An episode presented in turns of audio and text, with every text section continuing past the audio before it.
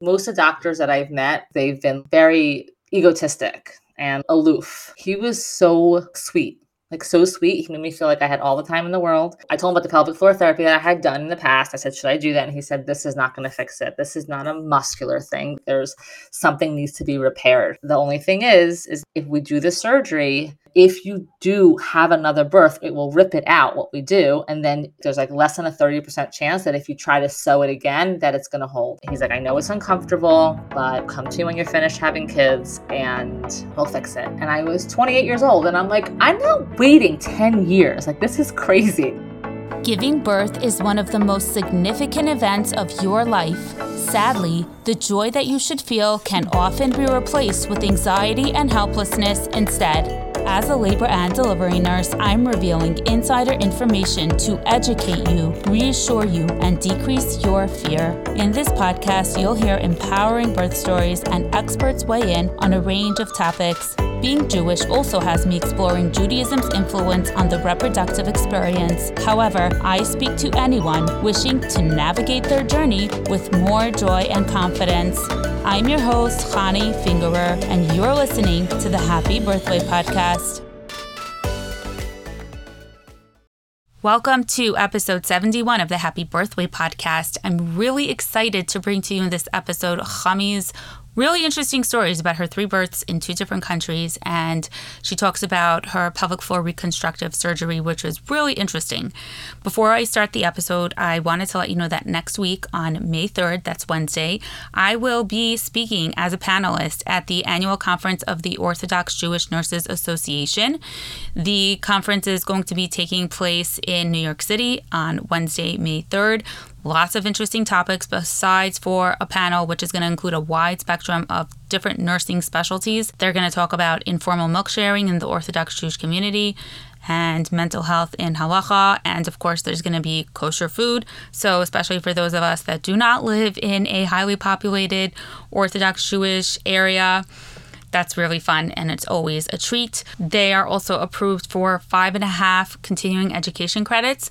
So you can multitask, you can go have fun, you can go network, listen to lots of interesting things, and get your continuing ed credits. You can register either by going into the link in the show notes for this episode or check them out on Instagram, OJNA. They have a link in their bio. And if you are a listener and you go to the conference, please come over and say hi. I love greeting and meeting all of my podcast listeners because I don't really get to interact with you. By the way, actually, on that note, I just remembered that now Spotify, if you listen on Spotify, and even if you don't listen on Spotify, maybe check it out. This is like a total free plug for Spotify here. They actually now have this new feature. It's a Q&A feature.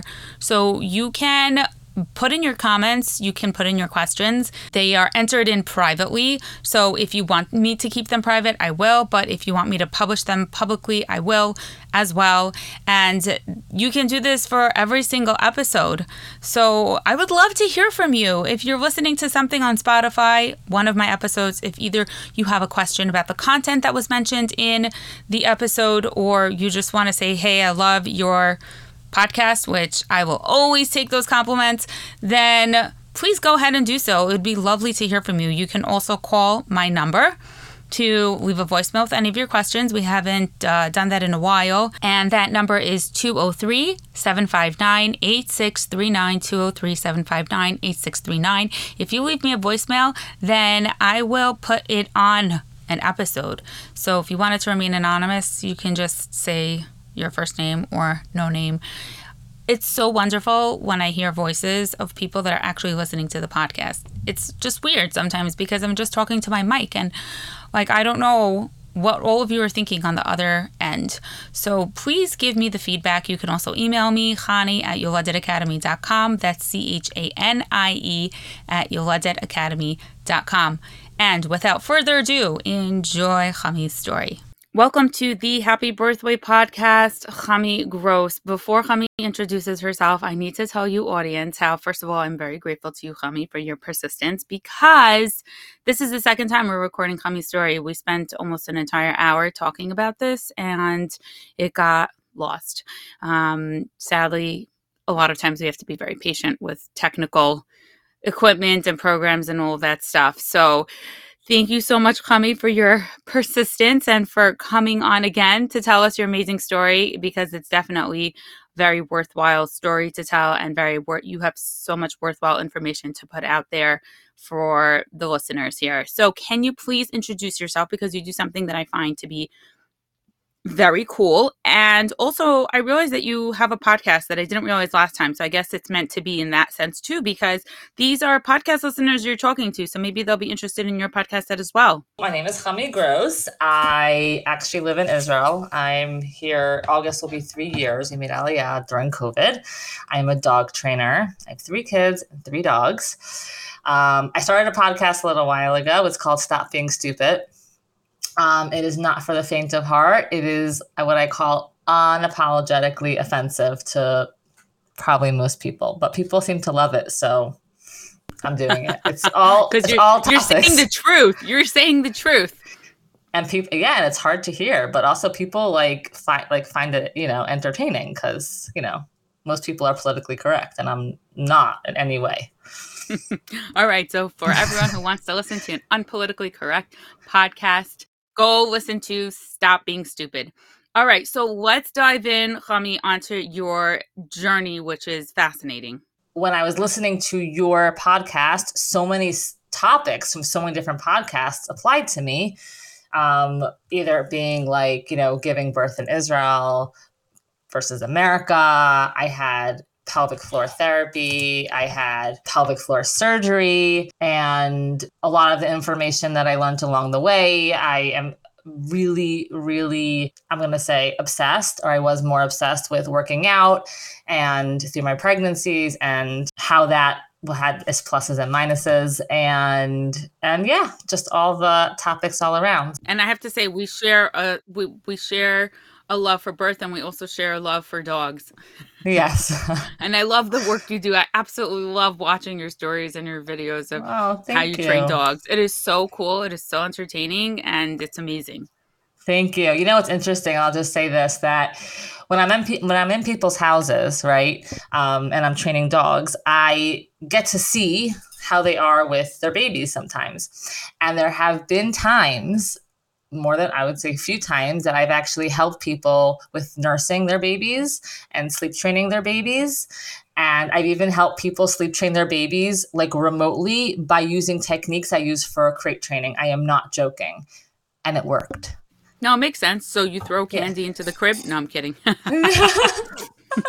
yeah. Um, you know, but it's it's people always say like, you know, like you you when you have kids, it it it, it it brings out all of your character defects. I guess you can say your character flaws, right? Like it's a, your kids are your mirror, and it's the same thing with dogs, right? Like you, if you're not in a calm, collective mood, your dog is not going to listen to you. So when you're when you're you know raising children, it shows you everything about you you know like if you're not patient and you're not consistent and you're not good at setting boundaries and it's the same thing with dogs so it's it's all one big picture. It's it will it's the same theme basically that follows you through your whole life with humans and dogs. Also, they often say it's not training the baby or the dog; it's training the parent or the of owner. Of course, yeah. I always say I don't train dogs; I train humans. I don't train yeah. dogs. It's you know, yeah. dogs are never the problem. And I mean, I'm not gonna say about kids because that's not a fair statement about kids because a lot of times the kids are an issue and dogs are much simpler but they definitely are. It's not like having another kid. No. Whoever says that is lying, has never had kids, or I don't yeah, know, has never had a dog. All yeah. right, so let's get back to starting with your first birth. Okay. So we were living in Israel. We got married, moved to Israel, and I got pregnant pretty much right away. Um, I actually get very, very sick in my pregnancies, like till 20 weeks. I like walk around with bags and I cannot stop vomiting. And here in Israel, they weren't giving out Zofran, nothing. They they did not do any of that kind of stuff. Um, it's a much tougher culture here. Like they're not into coddling you and they're like, just get over it. And I remember like getting off buses in random neighborhoods, not where I needed to go because I was too embarrassed to throw up on the bus. And then I would finish throwing up and I would find the next bus to take me where I had to go. Like this was my life. It was totally insane. But um, anyway, so through my whole pregnancy, I saw just a doctor at a Kupa here, and a Kupa, for anyone who doesn't know, is just the the health clinic. the health clinic, right? There's a few different like brands, I guess you can go to, and it's it's like just typical socialized medicine type of stuff. Um, and through the whole pregnancy, doc, not one, doc, no one touched me. Like they just said, okay, your weight looks good, your blood pressure looks good, like you're good to go. And um, when I was, well, let me first say that like through my pregnancies, all of them, but also this one, I like exercise like crazy. Like I'm very, very body obsessed and like didn't want to gain more than 19 pounds, 20 pounds. And, you know, was like, I need to keep, I keep as, you know, trim and fit as possible. So the minute baby's born, I can feel like myself again. Um, which in hindsight is a really, really messed up way of thinking. Um, but the exercise part does keep you strong and healthy. Right. I think it's just a different mindset. I think that it, staying fit is so important and having being active is so important and it's really important for how the pregnancy goes and it could contribute to an easier birth and to an easier postpartum recovery no doubt. I just think it's the mindset of obsessing because like what a burden is that to obsess over everything you do and if you skip a day of exercise and if you you know don't eat exactly how you're planning on eating that's like what a burden versus looking from looking at it as a place of self-love and doing these things, engaging in them because they make you happy, because you know that they're going to be good for you. Right, right, 100%. Totally. Um, and yeah, and it's also like it's now in my life, like the way I work out now, I do CrossFit and I don't own a scale and I literally have no idea how much I weigh. And I am not obsessed with like sizes or anything like that. I'm all about feeling strong and healthy and appreciating my body, what it can do for me. And I think that's the same thing as pregnancy. It's like your body is creating a human, it's doing something amazing. Like, you know, we have to like appreciate that and embrace that, keep it strong, keep it healthy to deliver this baby and to feel strong after, but not because in my head I'm like, well, I can't gain more than this number and I'm not going to fit into my clothing after and all that. It was definitely an unhealthy like mindset for sure.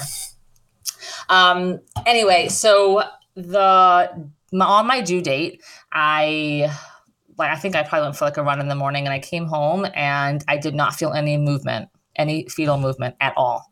And I did all the things that you're supposed to do. I laid on my side, and it wasn't like I have a doctor you can call. It's not that kind of thing. I mean, now it might be different, but you couldn't just call your doctor as on call and they say, you know, come in. So I walked down to the Kupa and I came in and I said, it's been a bunch of hours and I haven't felt any fetal movement. Can you just put the Doppler on, just make sure this baby's still alive? And they're like, no, we're not going to do that here because if your baby's dead, we don't want to be the one to tell you. Wow. And I'm 22 years old and I'm like standing there crying and I can't really communicate with them. And my husband wasn't there and I called him and he came. And my father in law drove us to the hospital. Now we lived in Beit Shemesh, so we had to drive all the way to Shaare And in Yerushalayim. So you basically went there for them to tell you to go to the hospital because you couldn't, you didn't have anyone to call. Yeah, yeah. They just like were like, we're not helping you. Like they're just no, we can't help you. So we go to the hospital, and thank God they were really, really nice there. Right away, they put a Doppler on, and they're like, "There's a beautiful heartbeat. Everything's fine." Um, you know, it happens sometimes when you're getting closer to birth. The baby rests. Um, and like, before you go home, we just want you to get an ultrasound and be checked by a doctor just to make sure. Even if sometimes a baby does slow down closer to birth or during labor, anybody, no matter how far along you are in your pregnancy after you've started feeling your baby move, if you are feeling less movement, don't take it as, oh, okay, my baby's slowing down because I'm 40 weeks pregnant. Take it seriously. Uh, decreased fetal movement is the number one symptom of a baby that's in distress. So always take it seriously, always get checked out, and most of the time the patients that come in for a decreased fetal movement they have a beautiful baby's heart rate and they are reassured. But sometimes we've had cases where that was not the case and the patient came in in very good timing and we were able to intervene before something really terrible happened to their baby. So that's important for everybody to keep in mind Yeah, it's interesting because after I recorded with you, I was sitting with my neighbor on Shabbos and she said she was just at the park and this random woman was telling her that she was, um, I think she was pregnant, but she her last pregnancy. She was like, I don't know, seven and a half or eight months pregnant. And one day she just stopped feeling the baby move. And no one here gets really alarmed, like, you know, whatever. So she's like, she just decided, she's like, I need to go straight to the hospital. And everyone thought she was crazy because they're like, you've had kids before. Like, I'm sure everything's fine. She went to the hospital. They checked her. They said the baby, they, the baby's cord was wrapped around the neck like four times or something. The baby couldn't move because it was like strangling. And they did an emergency C section. The doctor said even an hour later, the baby would have been dead and she wouldn't have known. But she right. was like, something is not right. She's like, you know, and everyone told her, you're crazy, you're overreacting, you know, and she's like, I'm telling you something's not right. And it was funny because I was like, oh my God, we were just talking about this. Um, yeah. And yeah. if I want anyone to take anything away from this entire podcast, all the episodes, it's that listen to your gut and seek out care if you feel like something's not right, even if you cannot describe exactly what it is. Yeah. Um, okay, so we went to the ultrasound, and we went to the ultrasound. The technician said, um, Do you feel that you're having a contraction now? I said, No. She's like, You're having really strong contractions like every few minutes. I said, No, I don't feel anything, like literally nothing. Um, she's like, You're like pretty much in active labor. She's like, so much so that on the ultrasound, like the baby's head is already descending into your birth canal. Like, like you're like very much in labor and like okay well i don't feel anything which is also a little bit alarming to not feel contractions even though it was nice not to feel pain but like you know it's like it's the body's way of saying hey get to the hospital something's happening um, and then before I left, the doctor wanted to check me out, and he was South African, so he was I was able to communicate with him. And while he was checking me, like he literally like barely did anything, and my water popped all over him on his white coat, and and they were like, "Oh my god, it has meconium in it." And they all like went crazy. And they're like we need to get you back into a room right now. We need to get you on pitocin. We need to get this baby out right away. And i'm like okay. I don't i, I like know what i heard about meconium but i didn't know like why they were so alarmed. So i went back to the room and they put me on pitocin without explaining to me like what the pitocin is going to feel like and without saying hey do you want an epidural with this I said to them, I need an epidural. And they're like, okay, but the, the anesthesiologist is in surgery now. And I'm like, oh my God. Like the Pitocin contractions were like, literally, I wanted to like kill myself. I was like, I couldn't, I couldn't even, they let me stand up, thank God. Um, and I was like rocking back and forth. And I had no skills because I didn't do any birthing classes. I was planning on getting an epidural and just pushing the baby out. Like I didn't have like any way. I didn't know how to breathe. I didn't know how to do anything. Thank God the anesthesiologist came. Like I guess soon enough. I can't really really remember because it was like the whole thing was like so intense. Um, and then they had a change of shifts, and the midwife who's going to be there for my delivery came in, and she was like this old woman from like Mea Shearim. She delivered like thousands of babies, like actually, and she was so so so sweet I felt like I really felt like a bubby was taking care of me. Like it felt like that. She was so sweet. She was like saying to Tehillim and she was massaging like oil to to you know make sure I to try you know to make sure that I didn't rip when I delivered. And she turned off the lights in the room and she's like, "We'll come check on you soon." No one came in to check me constantly. No nurses, nothing, no noise. Just like it was just like super chilled. And then when she came in to deliver the baby, she turned on just one t- tiny light over the bed. She's like, if I said, can we keep the lights off? I like the vibe in here. And she's like, yeah, actually, the babies actually like it better. They like it. They're much calmer when they come out when there's like not a million bright lights in their face. Like when the room is calm and the room is like darker, they usually are much like you know less alarmed. Yeah, because they're used to a dark environment. They've yeah. been in a dark environment all this time. So bright lights are startling. And I just want to backtrack to a few things you said mm-hmm. um, because listeners might have questions. Firstly, when your water broke and you saw meconium in the fluid, sometimes meconium can be, not always, but sometimes meconium can be an indicator of some form of fetal distress. And uh, this was a while ago when you gave birth. So the, th- the things that may have been done then um, may have been different. And they still may be done now and that doesn't necessarily mean that it's the standard of care and the best way but you know nobody can know everything.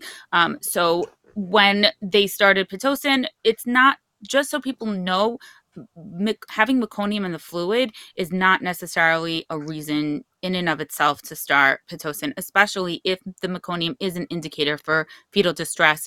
We shouldn't be starting pitocin on a baby that is already stressed out because giving the baby contractions are going to further stress out the baby. And everybody can go back and listen to my episode all about pitocin. I believe it's episode 59. Um, and secondly, in Israel, the care system is a little bit different where midwives they are not the same midwives that we have here in the United States. So the way it works is and this happens this work this is something that is in a lot of countries it's in the UK and in other places as well. Midwives are basically function in the capacity of what a labor and delivery nurse does. And but the additional piece is that they are qualified to attend straightforward births. Obviously if there's any forceps or vacuum that's needed if there's a severe laceration if a patient needs a c-section if there's suspicion for something like a shoulder dystocia that will complicate a birth then doctors will attend alongside the midwives. But otherwise, it's usually just one midwife that'll care for you throughout the entire labor process and be that one for the birth. So it's just interesting to note how the different countries have different care systems. Yeah, it's it's much less staff. It just like it, it's just not a lot of people coming in and out of the room. It's very interesting. Um, yeah. So when it came time to deliver, um, when she she checked me, like she didn't check me constantly, and she's like, "You're 10," and I'm like, "Okay, does that mean I should push?" And she's like, "No, you just let me know." And she just like sat there, and she's like, "You just let me know when you feel it." And I'm like, "It's my first birth," and I'm like, "I don't know what I'm supposed to be looking for," and she's like, "You'll feel it. You'll feel pressure." I I don't I don't remember the epidural that they gave me compared to the one that I had in the states. What wasn't like as high. I don't know if that's a thing for it to not yeah, be as strong. A thing. It is okay. a thing. Yeah, there are lighter epidurals, and then there are epidurals that we call more dense. And different hospitals have different compositions of the medication that goes through the epidural that results in how densely you feel. Um, the you know how, how dense and how numb you are. And as time is evolving, we've gotten a better kind of recipe to enable the sharp pain of the contractions to go away with the epidural, but then still feel the dull rectal pressure. And some people may even feel like dull pressure with contractions in their abdomen, um, but it doesn't bother them. It's not painful. So there's, you know, there's there's a recipe that every hospital has differently, and then also the medication is actually administered in different rates. So a mm-hmm. higher rate is naturally going to result in a more dense epidural. So yes, you're 100% correct about that. Yeah, I didn't even think about it till just now. I was like, wait a second, I was able to feel it, um, and then I told her that I could that I felt, and she said, okay. So I so pushed, and I pushed like three times over 15 minutes. She did not want me pushing constantly. She was like, take your time, the baby's fine. She was lots of oil. And she came out, and there were no tears and no stitches. Um, and that part of the delivery was amazing and beautiful. Then they basically tell you, which obviously I now I see why they can't have a strong epidural because they're like, okay, so get up and walk to the wheelchair. Which in America they're like, you know, hang out for a little while till you can feel your legs. And here they're like, okay, you're done, get up. We need the room for someone else. And they brought me to my recovery room and there were like six, I think, other women in the room with me, five or six other women in the room with me, which with like little curtains like separating. But it's a small room. It's like probably the size of like an American recovery room with like six beds just pushed in there like Tetris and with curtains and one bathroom for all of us to share that's cleaned like once a day. And they just drop you off there. And no one gave me like medication. No one checked my bleeding. No one checked my temperature. Nothing. And when and then at night that you can't have baby in your room if you want to because there's no room for the baby in there they come in and they yell in the middle of the night like you know your name to come to to feed your baby and i walk into the nursery and i'm like okay and they're like go find your baby No, like, can I scan your bracelet? Can I check the baby's bracelet? Like, I could have taken anyone's baby. Like, like there was no. It was like so relaxed. Um, and they're like, oh, and there's diapers there, so change her. Like, I, that was my job. Like, literally, you know, ten hours after giving birth, like I had to stand there and I mean, I, it was my first child, and no one's and teaching you how to change the diapers. It's just like here's the diaper, and figure it out. Figure it out, yeah, like yeah. And then they're like, you go to nurse the baby there. So there's like a room and it looks like a doctor's office, like waiting room, and there's chairs around in a circle, and everyone sits down in a chair, a regular chair, not like a comfy like recliner. Like I'm talking like a chair you would find in a doctor's office. And they're like, go feed your baby. And like there's no like lactation consultant there, and everyone's like nursing in their sleep because they've had like 10 kids. And, you know, I had no idea what I was doing it was a disaster. The next morning, my husband came and I'm like, I am not staying another night. You have to take me home. And they make you uh, want to not stay. probably, probably. And then in in the morning, they like they ring a bell for breakfast, like it's like a, like a school bell. And you go to a cafeteria and you sit on these like wooden benches with a bunch of other women in their robes, and you have you know, food, and then lunch is like schnitzel and farfalle, and you have to t- get your own food and sit down. Like, like, like it's just it was like so.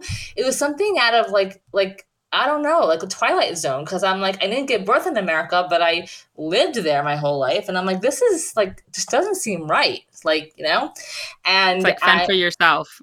Yeah, I'm like, this is crazy. And the thing is, though, that if you are Israeli, you are much tougher. And most people have, you know, helped raise their own siblings. And it's just, it's not, I think they're just not into the same luxuries that we're used to. I, I don't think they I are. wonder if it's changed though since that time. I don't know. It seems Probably. so like it has to. I mean, it's it's it's almost 13 years. I'm sure it has, and I know that in different hospitals it's different. Like right. there are some new hospitals that are amazing. Um, right. Yeah, I mean, they're just yeah, but that that's yeah. hard. Yeah, it was, it was totally crazy. So then my husband, like he he like was there in the morning, and he's like, I'm gonna come back later, and he came back, and I'm like, I'm going home. So I said, I'm going home. Like, okay, sign this waiver. And I'm like, okay. And they're like, okay, bye. And no one like checked the car seat. No one checked to see if I had fever or bleed. Nothing. Like nothing of that was going on. Okay. I go home and thank God my mom came from America, but I had a hard time nursing her. And I had a lot, like, I kept getting breast infections. But the first one I had, I didn't realize I had it. And I ended up with like super high fever. And I ended up back in the hospital and they first I didn't tell you this last time. The they're like maybe it's a uterine infection. I'm like I'm telling you it's a breast infection, and this really tough Israeli woman gave me an internal exam 24 hours, oh 48 God. hours postpartum. And I was crying. and she's like, Stop crying. You're being such a baby. So she tells me. and I was like, I'm like, you're hurting me. This is not. You're not supposed to touch it. I'm like, you know, and and um, and she's like, okay, it's not a uterine infection. And I'm like, I'm telling you, it's a breast infection. They could not, they, like, for some reason, they couldn't figure out. They took my blood and they're like, you have so much, such a high level of infection in your body. We don't even know how you're standing. I'm like, okay, so forget where it's from. I knew it was a breast infection. Let's infection. treat it. Just give me antibiotics. And I like, you wait forever in these hospitals. You literally sit in the hallway forever. And finally, they gave me like an IV of it. And as soon as it was done, I just walked out of the hospital. I'm like, I need to go home and go to sleep. Um, mm yeah, it was crazy. It was totally, totally crazy. Um, happens to be like 10 days after that, I was back in a different hospital because I lost all my peripheral vision. And they thought maybe it was like a blood clot from pushing, even though I'm like, I really didn't push that hard. And so they kept me in the hospital for like overnight because the, the, I guess, I don't know which, maybe the neurologist or whatever was like sleeping or not there. And I didn't have my baby with me, but they also couldn't give me a breast pump because it was the emergency room. And they're like, we can't get you a breast pump in the emergency room because you're not part of this unit. I said, not part of like, you know, like postpartum. Like, can you get me one? They're like, no. So I'm like 10 days after birth with no breast pump for like 14 hours. And I was like dying. And in the morning, thank God my husband was able to go literally to like Yad Sarah across the street to rent one for me. And because I was like literally, I'm like, I literally up to like my neck. I was like, I'm like, oh my God, this oh is like the most painful thing. And they're just like, no, I'm sorry, we can't help you. And I'm like, can I go home? They're like, no, you can't leave. Ended up being it was exhaustion. I was so tired that I just lost my peripheral vision. Apparently that's a thing. That you're wow. just yeah, it was it was just really not fun. Um but yeah, so that was my Israel birth story. So the delivery part was beautiful and amazing, and the other stuff was like like something out of like you know I don't know like 1800s. Yeah. Like it was crazy. It was totally oh. crazy. um, yeah. So then when I was 36 weeks pregnant with my son, we're still living in Israel, and I'm like I'm going home. Um, I can't have another baby here. I want to move back. I want to be near my mother. I'm like, I can't do this. So we literally got on the plane and went home.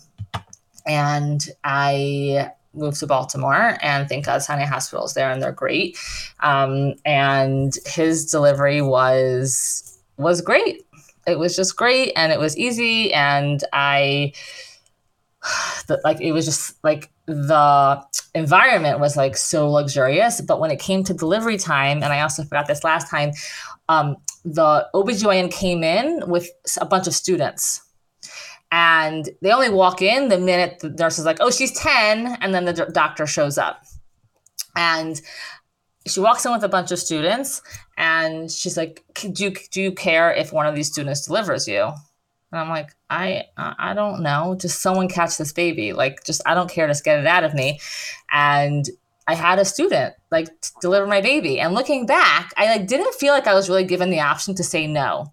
It was almost like she asked me as like a courtesy, but like I felt totally pressured. They were all standing there. It was like a whole class of them.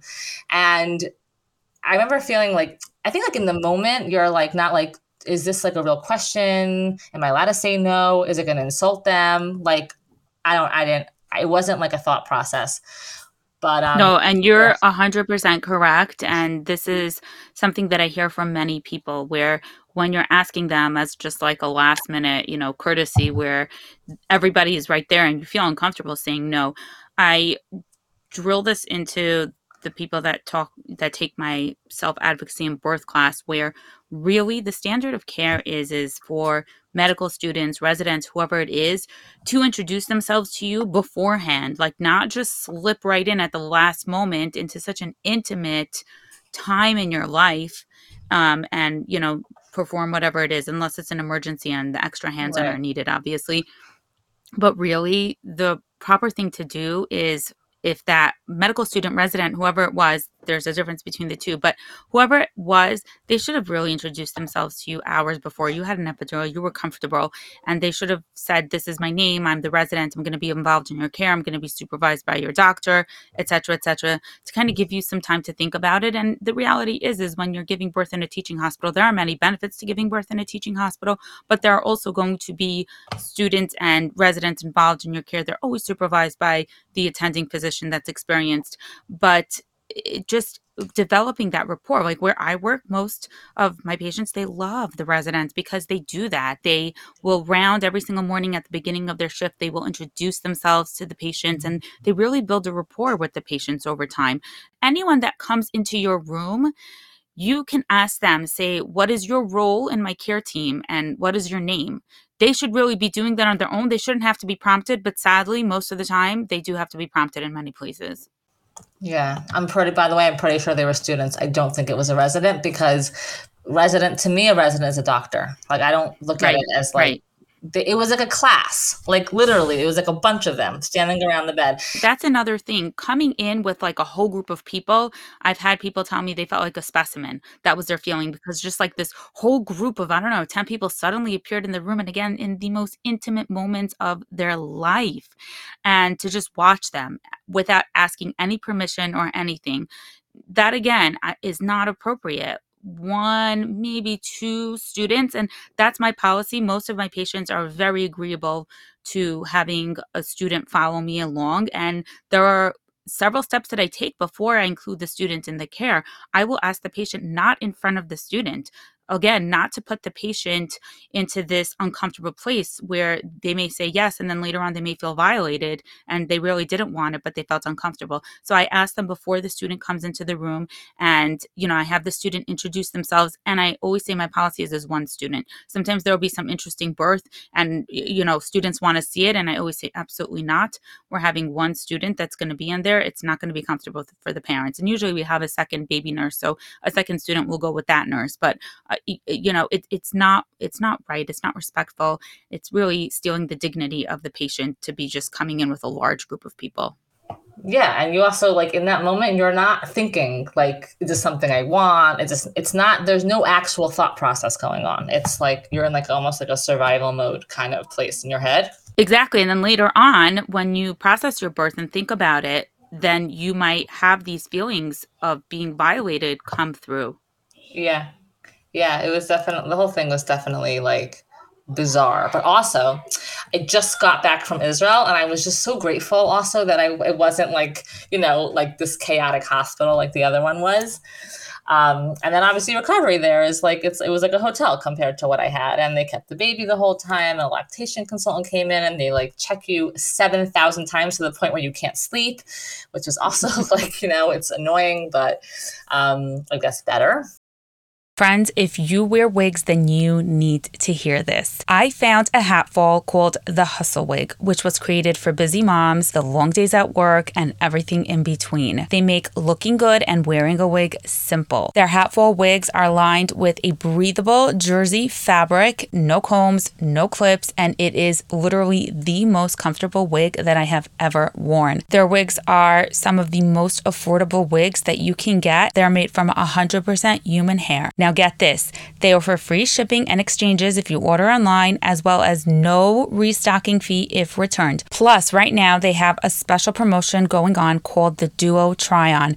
Order any two wigs to try on in the comfort of your own home while only putting down a deposit for one. Use code TRYON at checkout. They also have lots of customizable options. Go to thehustlewig.com. That's T H E H U S T L E W I G com. You can also check out their Instagram, The Hustle Wig. And as usual, all of this info will be in my show notes. I want to go back because I forgot to talk about the pelvic floor therapy that I did after my first delivery. Um, in Israel, they they recommend that you go to pelvic floor therapy after you have a baby. And I went to this amazing pelvic floor therapist that I actually still see till today. I mean, not like today today but i'm saying i still she's still involved in my life. And she she was absolutely incredible. I i think i started when i was still pregnant and i can't remember because like after i spoke to you last time i'm like was it after or middle? And i feel like it was still during my pregnancy but i cannot be totally sure. Um and she she really really helped me. She like really like put everything back together like I felt like strong again. And um, after my second birth, obviously not, because in America, like no one suggested it, and I didn't, you know, no, I didn't think about it. Um, and then when I was pregnant with my with my third, um, it was a it was a little bit of a chaotic pregnancy. Um, at like 24 two or 24 weeks it was yom kippur and i fasted and i started having contractions and then like so many times from that time till i actually gave birth i was in the hospital because i had contractions for like a minute like a minute at a time for like every two minutes consistently. She actually waited until like the day before her due date to actually arrive, my youngest. And I um with this one, I actually felt oh, my second one, I didn't feel contractions either until like I got to the hospital. I got my the epidural all you know all good. But with this one i actually felt the contractions. And i'm like oh my god that's what people feel when they talk about like you feel like your body is gonna like crack open like this is insane. And when I, I was like oh my god i remember like i couldn't even sit in the car on the way to the hospital. Like it's super close to the house. And i was like my body wouldn't go into a sitting position because it was like just springing up. Like it was like it was crazy. Um they were also like my contractions were very close together at that point i went running like before i like ran in between like the contractions and I, I was probably like, you know, my body was like very much in it. Um, by the time I got to the hospital, they were like, like they went to registration, and I'm like, they looked like I'm like, don't show me any papers. I was like a deranged psychopath woman. I was like, get me back there right now. And they were like, oh my god, yeah. And they took me back, and th- this is something else. And I was telling you about the epidural thing last time. So my epidural only worked on half my body. But here's what I forgot to tell you that there was a nurse anesthetist student. Is that how you say it? Not an anesthesiologist mm-hmm. student, like the nurse. Right, one. nurse anesthetist. Yep. That student who came in, another student story, with the anesthesiologist, and he said, "I'm watching everything he does. He does great a great job." And he did it. And then I hear the doctor saying, no, no, no, no, pull it back out, put it back in. And then they they did it. And then i'm like okay whatever just give me the medication. And they left and it only worked on half my body. So first they tried like upping the amount of the epidural. So then i'm just completely completely numb on half my body. Like i can't even lift my legs. I can't do anything. And the other side of me feels like these searing contractions through me. So it was like a bizarre situation because i couldn't get up and walk around and deal with the pain but i also couldn't really like I couldn't move either. I was like numb.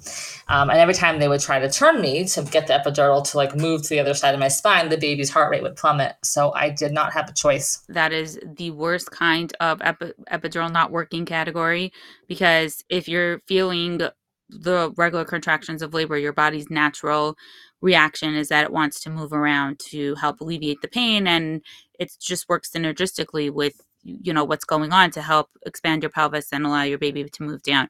If you um, and and so here you don't have the ability to move around to give yourself that comfort and you're literally feeling everything and you're in bed which is just very counterintuitive to someone who's laboring unmedicated. And i also want to say you told me last time that they didn't offer you something that people should know you can be offered to have the epidural reinserted if something like that happens to you and the other interventions that you're applying like you know turning is not working, upping the dose is not working, then you do always have the option of asking for the epidural to be reinserted. And now that you're telling me the story with the student, if at any point you're feeling like, um, you know, if the student tried once, for example, and didn't wasn't successful, it's completely reasonable to say, okay, you know, you got your chance. I'd like the attending experienced physician to please do it. Yeah, I didn't. Yeah, it was totally not even like a thought, and no one even no, no one in the room even said that to me. Like, hey, you know, maybe we should just have you have a new epidural put in you. Like this went on for like hours. It, it takes time and it's not convenient. All right, I guess so. I guess so. Um, so when it came time to deliver, and this happened also with my son, they didn't wait for me to say, like, I feel like I'm ready to push. They were like, she's ten, and they're like, push, and um, thank God they were both deli- they were both born pretty quickly. She came out in like one push, like literally one push. She was out, and she wasn't super small. She was like seven six, I think. Um, and thank God no tearing.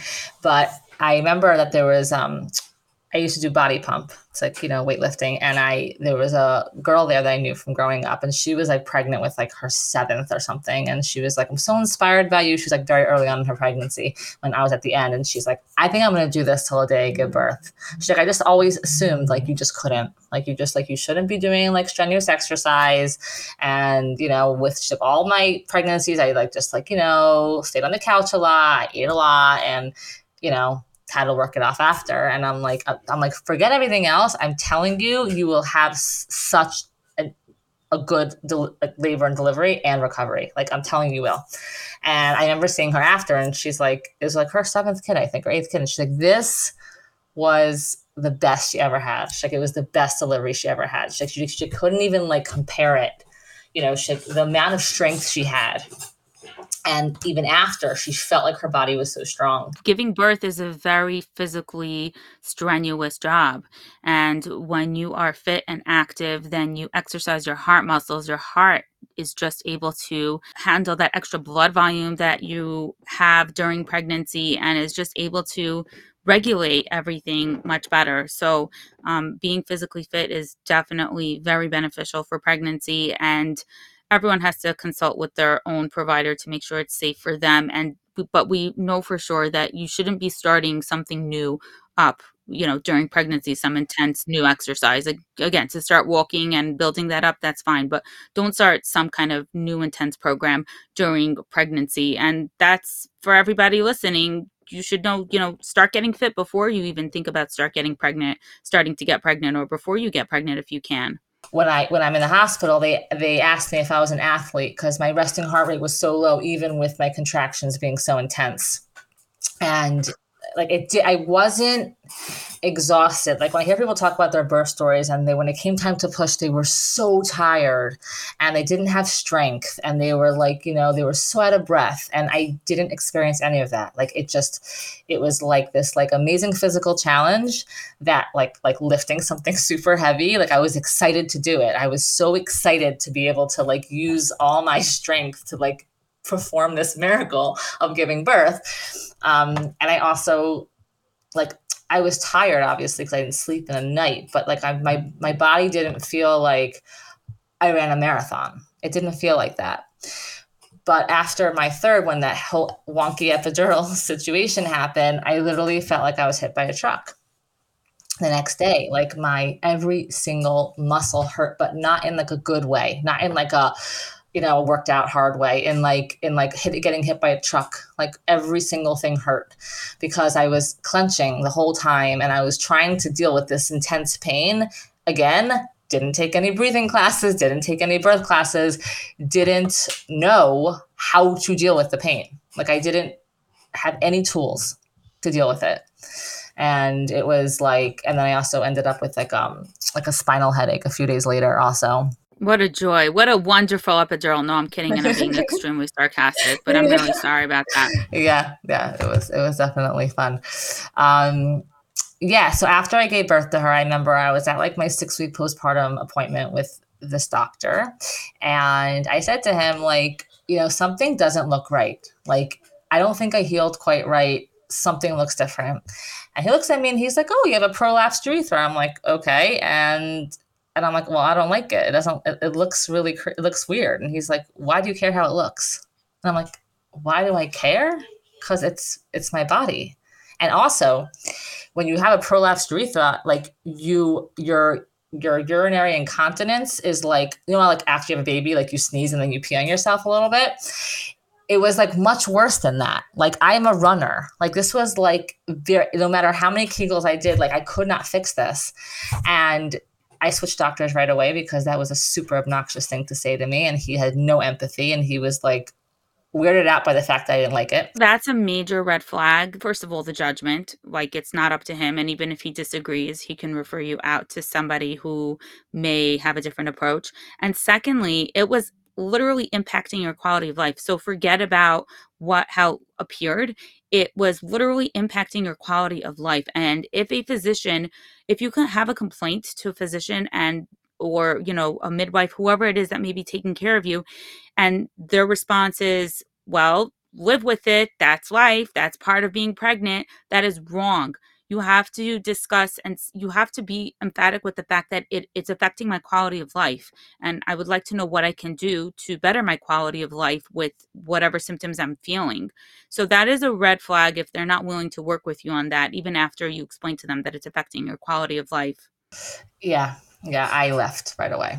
And I went to see this other doctor, and she was so sweet and so empathetic. And she right away gave me a referral to this amazing urogynecologist. He was like supposed to be top in Baltimore. He was like really, really good.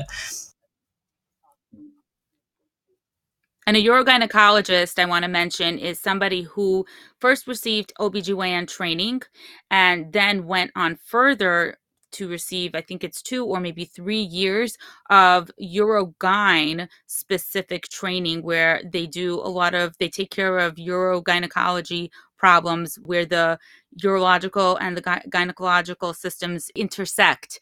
And um, they perform a lot of surgery so it's a subspecialty of obgyn i'm not sure if it's also a subspecialty of urology. Maybe that makes sense too but definitely subspecialty of obgyn he was excellent. He had a whole practice. He had a whole practice. And he he also i remember him being so like modest. Like when he came into the room, I thought he was like an, a student, a student or an assistant because he was so like most of the doctors that I've met, like, you know, through different health things, they've been like, you know, very egotistic and like, you know, aloof, whatever it is. He was so like sweet like so sweet. He made me feel like I had all the time in the world. And he basically said, listen, with this, you know, I told him about the pelvic floor therapy that I had done in the past. I said, should I do that? And he said, this is not going to fix it. This is not a muscular thing. This is like there's something needs to be repaired. And he said, the only thing is, is that you, if we do the surgery, and it's like you know it has high numbers of being effective if you do have another birth it will rip it out what we do and then to fix it after it it's mostly can't be done he's like there's like less than a 30% chance that if you try to sew it again that it's going to hold he's like it's not going to hold so he's like come to he's like i know it's uncomfortable but you know come to when you're finished having kids and we'll fix it. And I was 28 years old and I'm like, I'm not waiting 10 years. Like, this is crazy. But I didn't have a choice. And like soon after, I actually found out that I won't be able to have more kids due to another medical issue with my liver. And I was like, oh, there's this my little silver lining. Like, I get to fix this problem. Like, it really, it's to sound weird, but it really softened the blow. Like, this, like the the way it affected my quality of life was, I guess, so great that the news that I can't have more kids when I was still in my 20s was like, well, but I can fix this now. And I was like grateful for that. Right. It was out of your control. It was a sign you weren't going to have to second guess. This was your reality. And you took the positive out of it. Yeah, I was like actually really excited about this. I mean, like later on, later on, like when I had like time, like I think it was like it all happened very very fast. And i had it during covid and we made Aliyah and i think like after like i like I had like the dust settled and i was like oh that's actually really sad. So we just got another puppy and then another puppy. Yeah we just kept getting puppies and then that that that seems to work for now. Um but he did the surgery and it's actually like pretty quick. It's a pretty quick surgery um and he actually he didn't just do that. He actually he said he was going to tighten all the muscle walls all the vaginal muscle walls while he was there. He was going to make it like almost like brand new. And thank god it was like i mean the recovery was almost like having a baby. I was in bed for like a week. You're in like postpartum after the surgery but it completely fixed the problem. That's amazing. And this is a great example of where you really rose to the occasion of advocating for yourself. And if you you did pelvic floor therapy um, and this was an issue that was beyond the scope of just having a pelvic floor therapist help you. And so you didn't stop at that. You went to a surgeon because pelvic floor therapy is helpful but it's not necessarily going to fix every single pelvic floor issue and so you know you you sought out further care and you had a doctor that was not supportive and you didn't leave it at that. You went further than that. So really good for you. In the gym we do a lot of like um, jump roping and box jumps and crossfit. And every single woman i work out next to is always like runs to the bathroom like twice during the the workout because they're like i'm peeing all over myself. And i don't have that problem not not not not even a drop it's it's amazing. It's really helpful to first go to the low invasive the least invasive um, method to see if you can heal something and that's why pelvic floor pts have been such a blessing.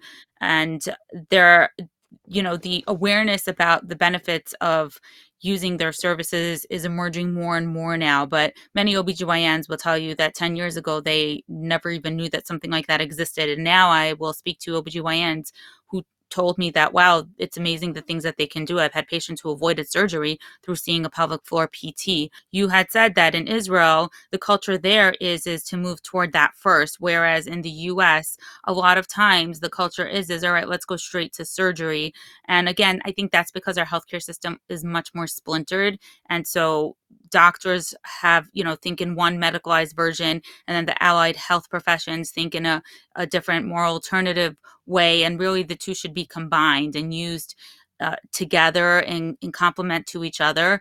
And, you know, we also discussed and thought about maybe that's because the Israeli healthcare system is socialized medicine where in a cost effective it's probably more cost effective to try some physical therapy before going on to surgery. I don't know if that's the answer or not but it like you said the culture in israel is more inclined toward using these therapies before you know going to have medical procedures done. Yeah i see that with a lot of things with a lot of things here. My daughter had like um constipation issues.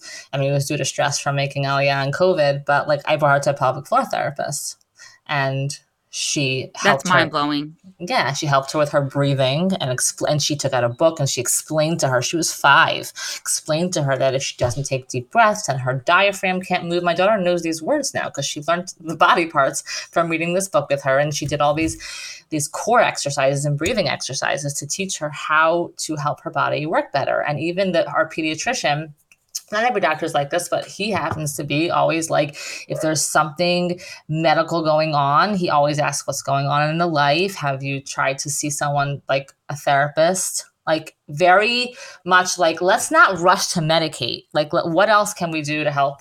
To help, you know, with this situation. And I, I just, I, I love that. I really love that. I totally agree. Whatever's less invasive, you're less likely to experience side effects from. So, why not try that way first? And reality is is sometimes there's more work involved and there's more effort involved. Like you know going to a physical therapist means that you also have to do follow up exercises that may take up your time versus you know just getting surgery is kind of like one and done but the recovery is hard. There may be complications etc so we have to look at the bigger picture and really the holistic way of treating conditions. We're coming to a close of our interview. I wanted to know if you would like to leave our audience with a, a message. You have to be your own advocate and if something doesn't feel right advocate for yourself, ask questions. You have rights. You don't have to stick with doctors that, that you don't feel comfortable with, and stay healthy. Thanks for tuning into the Happy Birthway podcast. Head over to Yoledet Academy on Instagram to continue the conversation. You'll find the link in the episode show notes, as well as links to any additional resources, products, and services mentioned here. If you love listening to the show, you can help it grow by sharing it with your friends and rating and reviewing it. To stay in the loop when new episodes are released, make sure to subscribe. Remember that your health needs are unique and require individualized medical advice. The podcast is not a replacement, and some of the information may not be appropriate for your specific circumstances. My mission is to educate you so that you can confidently collaborate with your healthcare team. I believe that a healthy mom and healthy baby are simply not enough. We also need a happy mom with an empowering birth experience.